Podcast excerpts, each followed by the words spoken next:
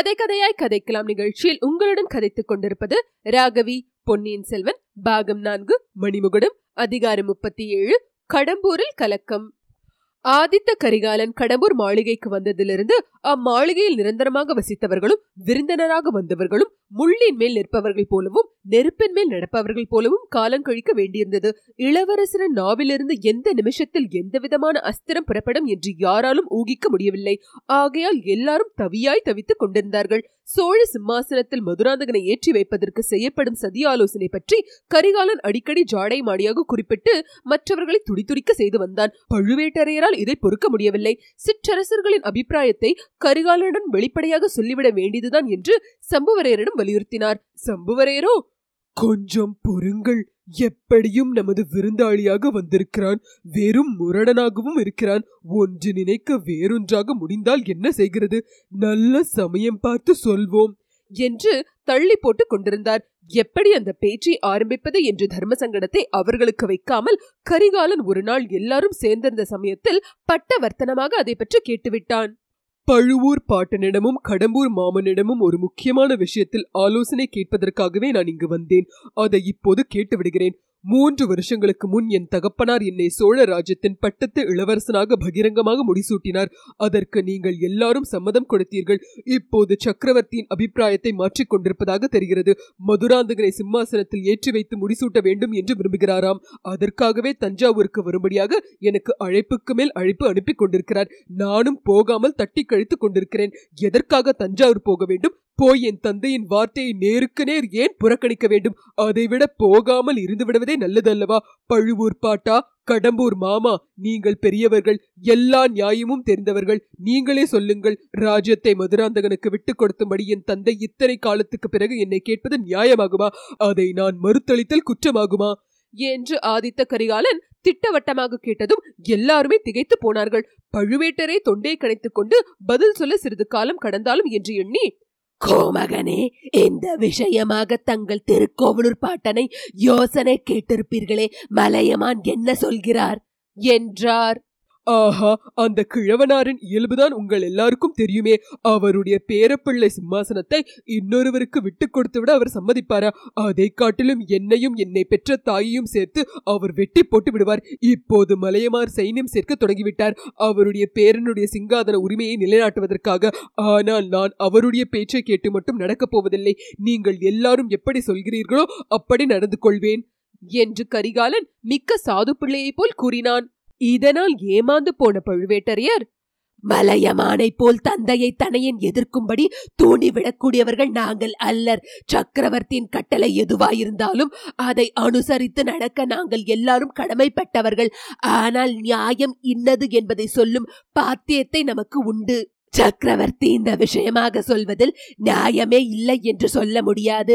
இந்த சோழ ராஜ்யத்தின் மீது மதுராந்தக தேவருக்கு உரிமையே கிடையாது என்றும் சொல்வதற்கில்லை. இளவரசே, தாங்கள் கேட்கிறபடியால் எங்கள் மனதை விட்டு சொல்கிறோம். முடிவு தங்கள் இஷ்டத்தை பொறுத்தது. இந்த விவாதத்தை வளரும்படி விடுவது ராஜ்யத்துக்கு மிக்க அபாயகரமானது என்று நாங்கள் கருதுகிறோம். ஆகையால் ஏதேனும் ஒரு சமரச முடிவுக்கு வருவது நல்லது. சோழராஜ் இப்போது முன்னை போல் 2 வெள்ளாறுகளுக்கு மத்தியில் குறுகி கிடக்கவில்லை. குமரி முனையிலிருந்து கிருஷ்ணை நதி வரையில் பரவி படர்ந்திருக்கிறது. இதை 2ஆக பிரித்தாலும் ஒவ்வொன்றும் பெரிய ராஜ்யமாக இருக்கும். அவ்விதம் கொள்ளிட நதிக்கு தெற்கேயுள்ள ராஜ்யத்தை மதுராந்தக தேவருக்கும் வடக்கேயுள்ள பகுதியை தங்களுக்கும் உரியது என்று பிரித்து கொடுப்பது நியாயமாக இருக்கும். இது எங்கள் முடிவான கருத்து. தாங்கள் இதை ஒப்புக்கொண்டால் மேலே செய்ய வேண்டியதை செய்யலாம். சக்கரவர்த்தியை இந்த ஏற்பாட்டுக்கு சம்மதிக்க செய்யும் பொறுப்பை நானே ஏற்றுக்கொள்கிறேன் என்றார். ஆதித்த கரிகாலன் அப்போது கலகலவென்று சிரித்தது பழுவேட்டரையருடைய வயிற்றில் அனலை மூட்டியது. பாட்டா, சோழ ராஜ்யத்தை 2ஆக பிரித்து தெற்கே ராஜ்யத்தில் பழுவேட்டருக்கும் வடக்கு ராஜ்யத்தில் சம்புவரையருக்கும் அதிகாரம் செலுத்துவது சரியான பங்கீடுதான். உங்கள் 2 குடும்பங்களும் என் பாட்டனுக்கு தகப்பனார் காலத்திலிருந்து செய்து வந்திருக்கும் சேவைக்கு உரிய வெகுமதிதான். ஆனால் ராஜ்யத்தை பிரிப்பதில் எனக்கு சிறிதும் விருப்பமில்லை. வழி வழியாக வந்த ராஜ்யத்தை பங்கிட்டுக் கொள்ளுதல் ஒன்றுதான், தாலி கட்டிய மனைவியை பங்கிட்டுக் கொள்வதும் ஒன்றுதான். கிழவர்களாகிய உங்களுக்கு அது சம்மதமாயிருக்கலாம், எனக்கு சம்மதமில்லை என்று கரிகாலன் கூறியபோது பெரிய பழுவேட்டரின் கண்களில் தீப்பொறி பறந்தது. அவர் கொதிப்புடன் எழுந்து நின்றார். உடைவாளை உரையிலிருந்து எடுப்பதற்கும் ஆயத்தமானார். அச்சமயத்தில் கரிகாலன், பாட்டா, என்ன இதற்குள் எழுந்து போக பார்க்கிறீர்கள்? என்னுடைய யோசனை முழுதும் கேட்டுவிட்டு போங்கள். சோழ ராஜ்யத்தை பிரிப்பதற்கு எனக்கு சம்மதமில்லை. என் குலத்து முன்னோர்களும் நீங்களும் உங்கள் முன்னோர்களும் 5 தலைமுறையாக பாடுபட்டு எத்தனையோ வீராதி வீரர்களின் உயிர்களை பலி கொடுத்து சோழ ராஜ்யம் இந்த நிலைமைக்கு வந்திருக்கிறது. இதை 2ஆக பிரித்து சிறிய பகுதிகளாக்குவது பாவமாகும். வீர சொர்க்கத்தில் உள்ள ராஜாதித்தர் முதலிய நம் முன்னோர்கள் நம்மை சபிப்பதற்கு ஏதுவாகும். ஆகையால் அந்த யோசனையை விட்டுவிடுங்கள். இந்த பெரிய சோழ ராஜ்யம் முழுவதையும் மதுராந்தகனுக்கே விட்டுக் கொடுத்துவிட நான் ஆயத்தமா இருக்கிறேன். அதற்கு நியாயமும் உண்டு. என் பெரிய பாட்டனாரின் மகன் மதுராந்தகன். ஆகையால் என் தந்தைக்கு பதிலாகவே மதுராந்தகனுக்கு பட்டம் கட்டியிருக்க வேண்டும். பராந்தக சக்கரவர்த்தியின் ஏற்பாட்டினால் என் தந்தை முடிசூட்டிக் கொள்ள வேண்டியதாயிற்று. தந்தைக்கு பிறகு மகன் என்ற நியதியின்படி எனக்கு இந்த ராஜ்யத்தின் பேரில் பூரண உரிமை இருந்தாலும் அதை விட்டுக் கொடுத்து விடுகிறேன். ஆனாலும் அதற்கு ஒரு நிபந்தனை இருக்கிறது. வடதிசையின் மீது படையெடுத்து செல்ல 3 லட்சம் போர் வீரர் கொண்ட சைன்யம் எனக்கு வேண்டும். அந்த மாபெரும் சைன்யத்துக்கு வேண்டிய தளவாட சாமான்களும் சாமக்கிரியைகளும் 1 வருஷத்துக்கு உணவுப் பொருள்களும் திரட்டித்தர வேண்டும். மா கடலில் செல்லக்கூடிய 300 பெரிய மரக்கலங்களும் வேண்டும். பார்த்திபேந்திரனை கப்பல் படை தலைவனாக்கி கடலோரமாக வர செய்துவிட்டு நான் தரை மார்க்கமாக வடநாட்டின் மீது படையெடுத்து செல்வேன். கங்கை நதியின் முகத்வாரத்தில் நானும் பார்த்திபேந்திரனும் சந்திப்போம். பிறகு மேலும் வடக்கே போவோம். என் குலத்து முன்னோன் என் பேர் கரிகால் வளவன் இமயமலை மீது புலிக்கொடியை நாட்டினான் என்று கவிஞர்கள் பாடி வைத்திருக்கிறார்கள். என் முன்னோர் சாதித்ததை நானும் இப்போது மறுபடியும் சாதிப்பேன். என்னுடைய வாழ் வலி கொண்டும் எனக்கு துணை வரும் வீரர்களின் தோல் வலி கொண்டும் கிருஷ்ணை நதிக்கு வடக்கே நானாக கைப்பற்றும் நாடுகளுக்கு சக்கரவர்த்தி ஆவேன். அன்றி போரில் முடிந்தால் சோழ குலத்தின் வீர புகழை நிலைநாட்டினோம் என்று மகிழ்ச்சியுடன் வீர சொர்க்கம் அடைவேன். பழுவூர் பாட்டா, கடம்பூர் மாமா, என்ன சொல்கிறீர்கள்? இந்த நிபந்தனை நிறைவேற்றி தர நீங்கள் ஒப்புக்கொள்வீர்களா? இவ்விதம் கம்பீரமாக கேட்டுவிட்டு கரிகாலன் நிறுத்தினான். கிழவர்கள் இருவரும் திகைத்து போனார்கள். பழுவேட்டரையர் தடுமாற்றத்துடன், இளவரசே, தங்களுடைய நிபந்தனை ஒப்புக்கொள்ள நாங்கள் யார்? எங்களுக்கு என்ன உரிமை? சக்கரவர்த்தியே அல்லவா கேட்க வேண்டும் என்றார். கரிகாலன் கொதித்து எழுந்து இடிமுழக்க குரலில் கர்ஜனை செய்தான். பாட்டா, சக்கரவர்த்தியின் பேரை சொல்லி யாரை ஏமாற்றலாம் என்று பார்க்கிறீர்கள்? என்னை ஏமாற்ற முடியாது. என் தந்தையை நீங்கள் அரண்மனையில் சிறைப்படுத்தி நீங்கள் ஆட்டி வைத்தபடி ஆடும் பொம்மையாக வைத்துக் கொண்டிருக்கிறீர்கள். அது எனக்கு தெரியாது என்று எண்ணினீர்கள். சின்ன பழுவேட்டரையர் அனுமதியின்றி யாராவது என் தந்தையை பார்க்க முடியுமா? என் தம்பியை ஈழத்திலிருந்து சிறைப்படுத்தி கொண்டு வருவதற்கு என் தந்தை கட்டளை போட்டது சக்கரவர்த்தியின் சொந்த விருப்பத்தினாலா, உங்கள் கட்டாயத்தினாலா? தேச மக்களின் கண்ணுக்கு கண்ணான அருமை மகனை, வீராதி வீரனை சிறைப்படுத்தி கொண்டு வரும்படி எந்த தகப்பனாவது இஷ்டப்பட்டு கட்டளையிடுவானா? அருள்மொழியை சிறைப்படுத்திக் கொண்டு வந்து கடலில் மூழ்கடித்து கொன்றுவிட்டதாக உங்கள் பேரில் இன்று சோழ நாட்டு மக்கள் எல்லாரும் ஆத்திரப்பட்டு குதித்துக் கொண்டிருக்கிறார்கள். இளவரசே, அத்தகைய அபாண்டமான பழியை யார் சொன்னது? சொன்னவனுடைய நாவை துண்டித்து அவனையும் கண்டன் துண்டமாக்குவேன் என்று பழுவேட்டரையர் அலறினார். பழி சொல்லுகிறவர் ஒருவராயிருந்தால் நீங்கள் கண்டன் துண்டம் செய்யலாம். 10,000 லட்சம் 10 லட்சம் பேர் சொல்லுகிறார்கள். அவ்வளவு பேரையும் நீங்கள் தண்டிப்பதாயிருந்தால் சோழ நாடு பிணக்காடாகவும் சுடுகாடாகவும் மாறிவிடும். சிவபக்தனாகிய மதுராந்தகன் ஆட்சி புரிவதற்கு சோழ நாடு தகுந்த ராஜ்யமா இருக்கும். ஆனால் பாட்டா, அந்த பேச்சை நான் நம்பவில்லை. மக்கள் அறிவற்ற மூடர்கள். ஆராய்ந்து பாராமல் ஒருவன் கட்டிவிட்ட கதையே மற்றவர்களும் திருப்பி சொல்லிக் கொண்டிருப்பார்கள். சோழ குலத்துக்கு பரம்பரை துணைவர்களான நீங்கள் அத்தகைய படுபாதகத்தை ஒரு நாளும் செய்திருக்க மாட்டீர்கள். அருள்மொழி கடலில் மூழ்கியிருந்தால் அது அவனுடைய தலைவிதியின் காரணமாகத்தான் இருக்க வேண்டும். 3 உலகமும் ஆள பிறந்தவன் என்று கூறி வந்த சோதிடர்கள், ஆரூடர்கள், ரேகை சாஸ்திரிகள் வாயில் மண்ணை போடுவதற்காகவே அவன் கடலில் மூழ்கி மாண்டிருக்க வேண்டும். பாட்டா, நீங்கள் எவ்வளவு பெரிய வீராதி வீரராயிருந்தாலும் நடுக்கடலில் சுழிக்காற்றை வரவழைப்பதற்கும் கப்பலின் பாய்மரத்தின் மீது இடிவிழ செய்வதற்கும் உங்களால் கூட முடியாது. ஒருவேளை அது பாண்டிய நாட்டு மந்திரவாதிகளின் காரியமா இருக்கலாம். நீங்கள் அதற்கு பொறுப்பில்லை. ஆகையால் அருள்மொழியின் கதிக்கும் நீங்கள் பொறுப்பாளி அல்ல.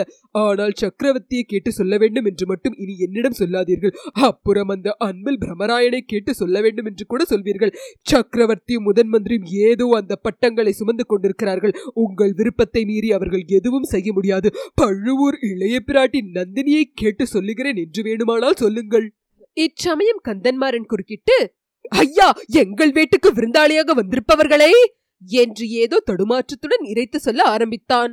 கரிகாலன் அவன் பக்கம் கண்களில் தீ எழ நோக்கி முப்புறம் எரிந்த சிவனைப் போல சிரித்து, கந்தன்மாரா, இது உங்கள் வீடா? மறந்து விட்டேன். கொல்லிமலை வல்வில் ஓரியின் வம்சத்தில் பிறந்த வீராதி வீரன் நீ என்பதையும் மறந்துவிட்டேன். உன் வீட்டில், அதுவும் நீ இருக்கும் இடத்தில் கொஞ்சம் பயந்துதான் பேச வேண்டும் தவறாக என்ன சொல்லிவிட்டேன்? உன் வீட்டு விருந்தாளிகளை என்ன செய்துவிட்டேன்? கந்தன்மாரா, ஏன் உன் கை கால் நடுங்குகிறது? ஈழத்தில் பரவி இருக்கும் நடுக்குஜரம் உனக்கும் வந்துவிட்டதா? நீ ஈழத்துக்கு கூட போகவில்லையே என்றான் வந்தியத்தேவன். அப்போது, கோமகனே, கந்தன்மாரனுக்கு நடுக்குஜரம் இல்லை. தாங்கள் பழுவூர் இளையராணியை பாட்டி என்று சொன்னதில் அவனுக்கு கோபம் என்றான். கந்தன்மாரன் வந்தியத்தேவனை குரோதத்துடன் பார்த்து கொண்டு கத்தி எடுக்க தொடங்கினான். பார்த்திபேந்திரன் அவன் கையை பிடித்து இழுத்து உட்கார வைத்து காதோடு சொன்னான். கந்தன்மாரன் அடங்கினான். அவனுடைய உடல் மட்டும் சிறிது நேரம் நடுங்கிக் கொண்டிருந்தது. கரிகாலன் அவனை பார்த்து சிரித்துவிட்டு பழுவேட்டரையர் பக்கம் திரும்பி, பாட்டா, இளங்காளைகள் இப்படித்தான் கட்டுக்கடங்காமல் சில சமயம் துள்ளி குதிப்பார்கள். அவர்களை நீங்கள் பொருட்படுத்த வேண்டாம். நீங்கள் எனக்கு பாட்டன் முறையாகையால் இளையராணி எனக்கு பாட்டிதானே. அப்படி நான் அழைப்பதில் என் பாட்டிக்கும் வருத்தமில்லை, தங்களுக்கும் வருத்தமில்லை. இந்த சிறு பிள்ளைகளுக்கு எதற்காக ஆத்திரம் பொத்தி கொண்டு வருகிறது? போனால் போகட்டும். நான் ஆரம்பித்த விஷயத்தை விட்டுவிட்டு எங்கேயோ போய்விட்டேன்.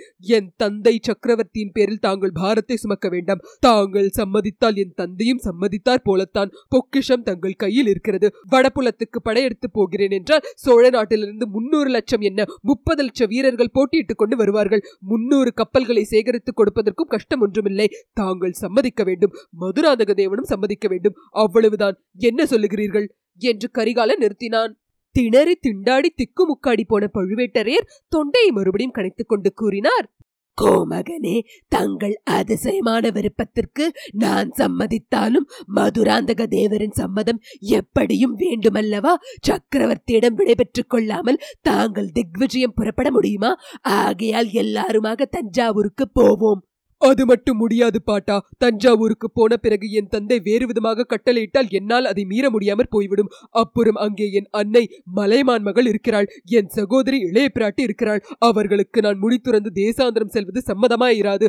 அவர்கள் பேச்சை மீறுவதும் கஷ்டமாயிருக்கும். பாட்டா, இந்த விஷயம் இந்த கடம்பூர் மாளிகையில் தான் முடிவாக வேண்டும். தாங்கள் தஞ்சைக்கு போய் மதுராந்தகனை இங்கே அழைத்து வாருங்கள். நமக்குள் பேசி முடிவு செய்த பிறகு தந்தையிடம் தெரிவிக்கலாம். படையெடுப்புக்கு எல்லாம் ஆயத்தமான பிறகு நான் தஞ்சைக்கு வந்து என் பெற்றோர்களிடம் விடைபெற்றுக் கொண்டு கிளம்புகிறேன். அல்லது மதுராந்தகருக்கு இப்போதே பட்டம் கட்டிவிட்டு என் பெற்றோர்கள் காஞ்சிக்கு வரட்டும். அங்கே நான் கட்டியிருக்கும் பொன் மாளிகையில் அவர்களை இருக்க செய்துவிட்டு நான் புறப்படுகிறேன் என்றான். பழுவேட்டரையர் சம்புவரையரை பார்த்தார். சம்புவரையரோ கூரைமேட்டை பார்த்துக் கொண்டிருந்தார்.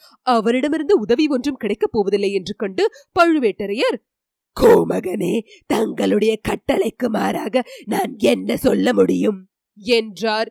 கட்டளை என்று சொல்லாதீர்கள் பாட்டா. சோழ சாம்ராஜ்யத்தின் சேவையில் தலைநெறித்து போன தங்களுக்கு இந்த சிறுவனா கட்டளையிடுவது என்னுடைய பிரார்த்தனையை நிறைவேற்றி வைப்பதாக சொல்லுங்கள் என்றான் ஆதித்த கரிகாலன். ஆகட்டும் என்று சொல்லி பழுவேட்டரர் கணைத்துக் கொண்டார். மிக்க வந்தனம் பாட்டா. அப்படியானால் சீக்கிரமே புறப்படுவதற்கு ஏற்பாடு செய்யுங்கள். மதுராந்தகனை பகிரங்கமாகவே யானை மீது ஏற்றி வைத்து இவ்விடத்துக்கு அழைத்து வாருங்கள். அல்லது பொன் ரதத்தில் ஏற்றி அழைத்து வாருங்கள். இளைய பிராட்டியின் மூடு பல்லுக்கு மட்டும் இந்த தடவை வேண்டாம் என்று சொல்லிவிட்டு சிரித்தான் கரிகாலன். பின்னர் கந்தன்மாரன் முதலியவர்களை பார்த்து, கந்தன்மாரா, உன் பாடு யோகந்தான். உன் வீட்டுக்கு மேலும் விருந்தாளிகள் வரப்போகிறார்கள். சுந்தர சோழருக்கு பிறகு சோழ நாட்டுக்கு சக்கரவர்த்தியாக போகிற மதுராந்தகர் வரப்போகிறார். அவருக்கு பட்ட மகிழ்ச்சியாக போகும் சின்ன பழுவேட்டரையரின் மகளையும் உடன் அழைத்து வந்தாலும் வருவார். கடம்பூர் மாளிகை ஒரே கோலாகலமாகத்தான் இருக்கும். பழுவூர் பாட்டனார் தஞ்சைக்கு புறப்படட்டும். நாம் வேட்டைக்கு புறப்படலாம். வாருங்கள். வில்வித்தையில் ஒரு காலத்தில் நான் வல்லவனாக இருந்தேன். அர்ஜுனனுக்கு அடுத்தபடியாக கரிகாலன் தான் என்று பெயர் வாங்கியிருந்தேன். 3 வருஷங்களாக தொடாமல் வில் வித்தையே மறந்து போய்விட்டது. மறுபடியும் பழக்கம் செய்து கொள்ள வேண்டும். பார்த்திபேந்திரா, வந்தியத்தேவா, எல்லாரும் கிளம்புங்கள். வேட்டைக்கு எங்கே போகலாம்? கொல்லிமலைக்கு போகலாமா என்று பொதுப்படையாக கரிகாலன் கேட்டான். இத்தனை நேரமும் எந்த பேச்சிலும் கலந்து கொள்ளாமல் இருந்த சம்புவரையர், கோமகனே, கொல்லிமலை வெகு தூரத்தில் இருக்கிறது. அவ்வளவு தூரம் போக வேண்டியதில்லை. வீரநாராயண ஏரியின் மேற்கு கரையில் அடர்ந்த காடு இருக்கிறது. அதை தண்டகாரண்யம் என்றே சொல்லுவதுண்டு. வேட்டைக்கு வேண்டிய காட்டு மிருகங்களும் அங்கே ஏராளமாக இருக்கின்றன. அந்த காட்டிலிருந்து வேட்டையாடி கொண்டு வந்த மிருகங்கள் தான் நமது கோட்டை மண்டபத்திலே உள்ளவை. ஏரிக்கரை காடு இம்மாளிகைக்கு சமீபத்திலும் இருக்கிறது. காலையில் வேட்டையாட புறப்பட சென்றால் இரவு வீடு திரும்பி விடலாம் என்றார். அப்படியே செய்யலாம் ஐயா. இந்த மாளிகையில் நான் விருந்தாளியா இருக்கும் வரையில் தாங்கள் வைத்ததே எனக்கு சட்டம். தங்கள் குமாரி மணிமேகலையும் வேட்டைக்கு அழைத்து போகலாமா? அவள் இருக்குமிடம் எப்போதும் கலகலப்பா இருக்கிறது என்றான் ஆதித்த கரிகாலன். எனக்கு ஆட்சேபம் இல்லை. மணிமேகலையை கேட்டு பார்க்கலாம் என்றார் சம்புவரையர். அப்போது கந்தன்மாரன், வேட்டைக்கு போகும் இடத்தில் பெண்கள் எதற்கு? அவர்கள் பத்திரமா இருக்கிறார்களா என்று பார்ப்பதற்குத்தான் வேலை சரியாயிருக்கும். வேட்டையில் கவனம் செலுத்த முடியாது. மேலும் நந்தினி தேவிக்கு இங்கே துணை வேண்டுமல்லவா என்றான். ஆமாம், கந்தன்மாறனுக்கு எப்போதும் பழுவூர் பாட்டியை பற்றித்தான் கவலை. மணிமேகலை அழித்து போவதில் இன்னொரு கஷ்டமும் இருக்கிறது.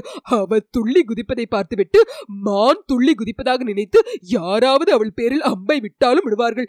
பெண்கள் அரண்மனையிலே இருக்கட்டும், நாம் வேட்டைக்கு போகலாம். நாளை அதிகாலையில் புறப்பட வேண்டும். இன்றிரவு குறவை கூத்தை சீக்கிரம் முடித்துவிட்டு அவரவர்களும் சீக்கிரமாக தூங்குங்கள். ஐயா, வேட்டைக்காரர்களுக்கெல்லாம் இப்போதே சொல்லிவிடுங்கள். வந்தியத்தேவா, வா, நம்முடைய ஜாகைக்கு போகலாம் என்று சொல்லி ஆதித்த கரிகாலன் வந்தியத்தேவனை கையை பிடித்து இழுத்து கொண்டு புறப்பட்டான். கந்தன்மாரனும் பார்த்திபேந்திரனும் அவர்களை சிறிது அசூயையுடன் பார்த்து கொண்டு நின்றார்கள். சம்புவரையர் வேட்டைக்காரர்களுக்கு கட்டளை பிறப்பிப்பதற்காக சென்றார். பழுவேட்டரையர் நந்தினியை தேடி அந்தப்புறத்துக்கு போனார். இத்துடன் அதிகாரம் 37 முற்றிற்று.